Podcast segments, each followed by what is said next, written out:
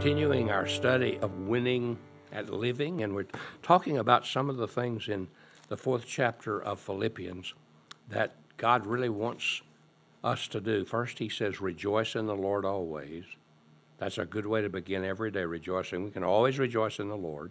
He says, React with a gentle spirit, no matter what somebody says, what somebody does. We reject, we respond with patience and kindness and love.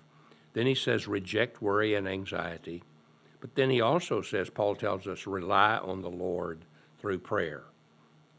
So he says, don't be anxious about anything, but in every situation, not in some situations, not in a few situations, not in the difficult situations only, but in every situation, by prayer and petition, with thanksgiving, he says, bring and present your requests to God.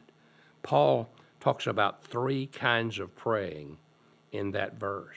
He says, when you when you come, you you pray, which is a general word for prayer, just talking to God, and that's what prayer is.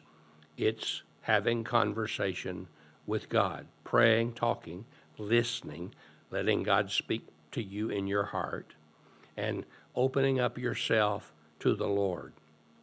So if you have a problem, you pray. You bring it instead of worrying, you pray. Just imagine what a difference it would make if every time we worry or fret or get anxious, we would pray. We would become prayer warriors because we would bring our need to God. There's an old song that says, Oh, what peace we often forfeit. Oh, what needless pain we bear, all because we do not carry everything to God in prayer. And that's true because when we bring it to God, when we pray, but also he says we are to petition. Prayer and petition. Petition is asking God specifically to do something in your life, to work some way in your life, to bring about something in your life. Maybe it's the salvation of a loved one. Maybe it's daily provisions. For in the model prayer, Jesus said, uh, you know, ask this day for our daily bread. We can ask God for our daily provisions, and He says He will provide for us. He doesn't promise wealth, but He promises daily provisions. So we can petition God, we can ask God. And sometimes God says no, sometimes He says wait a while, and sometimes He says yes, I'll answer that right now. But we bring it to Him. And, and then the third part of prayer that that Paul mentions here is with thanksgiving. We're to pray with thanksgiving. Maybe you never thought about that, but thanksgiving, when you're thanking God and praising God, and we're going to talk more about that over the next few days, but that's also prayer. And that's really where prayer ought to start. Prayer ought to start with thanksgiving. It should start with praising God, not asking God for something not begging God for something. We don't need to beg God. And what we need to do is just trust Him and bring our needs to Him and appreciate what He's already done and then allow Him to do something that is really special. Now, one of the results of prayer is amazing, and it's here it is, and the peace of God, which transcends all understanding, will guard your hearts and minds in Christ Jesus. You see, if we bring, instead of worrying, we bring our needs to God, we bring our burdens to God, then the Bible says He will give us a peace inside that is not understandable, something that people cannot figure out.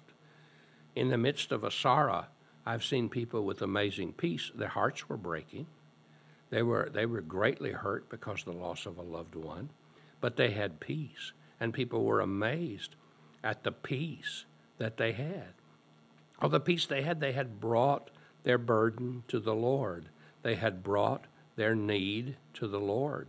And because they had done that, He had given them a peace that nobody could really understand, that nobody could fathom.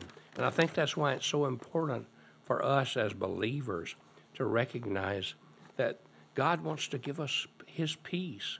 And you see, we can have the peace of God, which comes when we trust Christ as our Lord and Savior. The war is over and there's peace. We can have peace with God, and that's what he's talking about here. And that's a peace that comes to those who bring their needs to Him and trust their needs to Him. Now, one of the things we have to do if we're going to have that peace, we've got to give Him the problem. And the Bible says that if we will roll the problem off onto Him, cast your burden on the Lord, and He will sustain you. But cast means give it to the Lord, thrust it onto Him. We can't carry the problem and have peace. What we'll have is worry.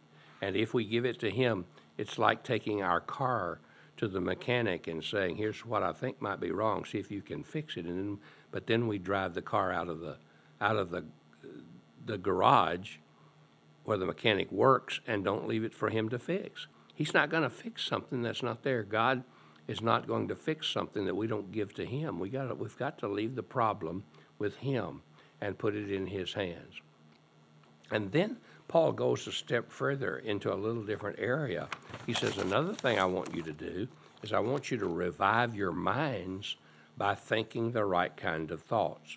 And here's those next verses. Finally, brothers and sisters, whatever is true, whatever is noble, whatever is right, whatever is pure, whatever is lovely, whatever is admirable, if anything is excellent or praiseworthy, think about such things. That's pretty amazing, really. You see, what you think determines everything in, your life. As a man thinks in his heart, so is he. And we have to think on the right things. We have to focus on the right things. If you focus on pornography, if you focus on on bad thoughts, if you focus on anger toward others, if you focus on the negative, that's what's really going to come out in your life. And he says, if you bring garbage in, you're going to have garbage come out. If we spend hours focusing on the things that don't matter and never read the Word and never trust God and never depend on Him, then we're going to get what we focused on. So he says, focus on the right things, like, you know, things that are lovely and things that are praiseworthy and things that are excellent and things that are admirable. Those are the kind of things that you ought to focus on and you ought to think on and you ought to put your mind on. And when you read, read something that is not harmful. When you watch something, watch something that's not harmful. When you think about something and you are think about people, think things that are good. Look for those things that you can think about that are right and noble and good and admirable and pure, and your whole life will have a, a resultant change because what you think about becomes you, and that's what you will do with life. So, those are some of the things he tells us to do in this passage. We'll pick it up tomorrow. God bless you. Have a great day.